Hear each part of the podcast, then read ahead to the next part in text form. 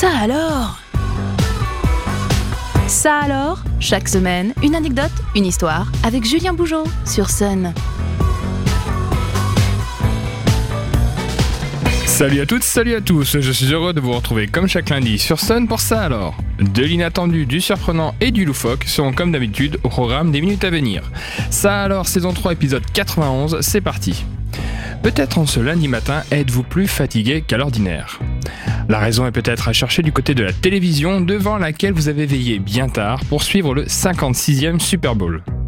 Ne faites pas les innocents maintenant que vous êtes démasqués. Ce match hors norme a vu s'opposer les Bengals de Cincinnati aux Rams de Los Angeles. Ce grand show qui réunit environ 100 millions de téléspectateurs est un spectacle hors norme sur le terrain, comme en dehors, où les plus grandes stars se produisent à l'occasion de la mi-temps du match qui prend des allures d'un gigantesque concert. Laissons de côté les paillettes du show de la mi-temps pour nous concentrer sur le terrain. Et l'un des héros incontournables du rectangle vert n'est autre que Tom Brady. De ce côté-ci de l'Atlantique, son nom ne déchaîne pas les passions. Aux États-Unis, par contre, ce nom est synonyme de légende vivante. Et tout récemment, celui qui est considéré comme le meilleur joueur de football américain de tous les temps vient d'annoncer sa retraite sportive à l'âge de 44 ans. Tom Brady est tout simplement le plus grand quarterback de l'histoire du football et ses statistiques semblent largement plaider pour ce statut.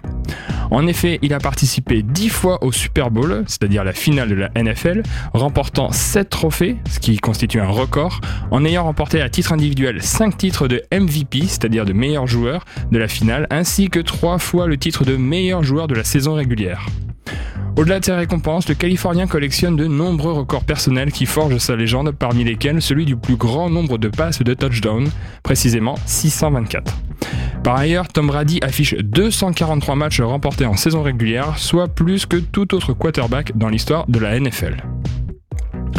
On en a bien conscience désormais, le football américain empile les records et vous allez voir que la suite de la chronique ne va pas être en reste de ce côté-là également. On part à présent du côté du stade universitaire de Phoenix où s'est déroulée la finale du Super Bowl 2015. Ce stade est assez particulier dans ses équipements puisque au-delà d'être une enceinte sportive climatisée, il dispose d'un mécanisme tout à fait surprenant. En effet, sa pelouse est montée sur un système amovible qui permet de la déplacer en dehors du stade afin qu'elle pousse dans des conditions optimales. C'est beau de prendre soin de la pelouse euh, ainsi, mais avec cette débauche de moyens, on peut tout de même s'interroger sur la pertinence de la démarche en termes écologiques. Si l'on reste du côté des stades où se pratique le football américain, il est amusant de constater que les plus grands d'entre eux sont tous des stades qui accueillent des équipes universitaires et non des équipes professionnelles issues de la NFL. Parmi ces stades géants, plusieurs d'entre eux dépassent même les 80 000 places assises. On comprend mieux pourquoi s'investissent corps et âme dans leurs études euh, certains étudiants dans les campus américains. Tout récemment, un match de football américain avait été organisé à l'occasion de Thanksgiving dans un lycée de Rhode Island.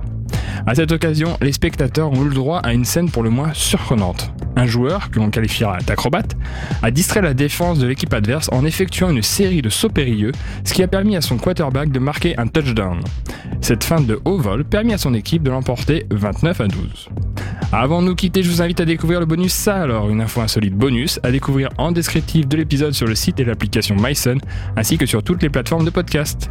J'espère que ce nouvel épisode de Ça alors aura comblé une curiosité insoupçonnée en vous. Je vous dis à la semaine prochaine sur Sun et tous les jours sur Facebook pour une dose de culture inattendue. Ça alors, disponible en replay sur myson et le sonunique.com.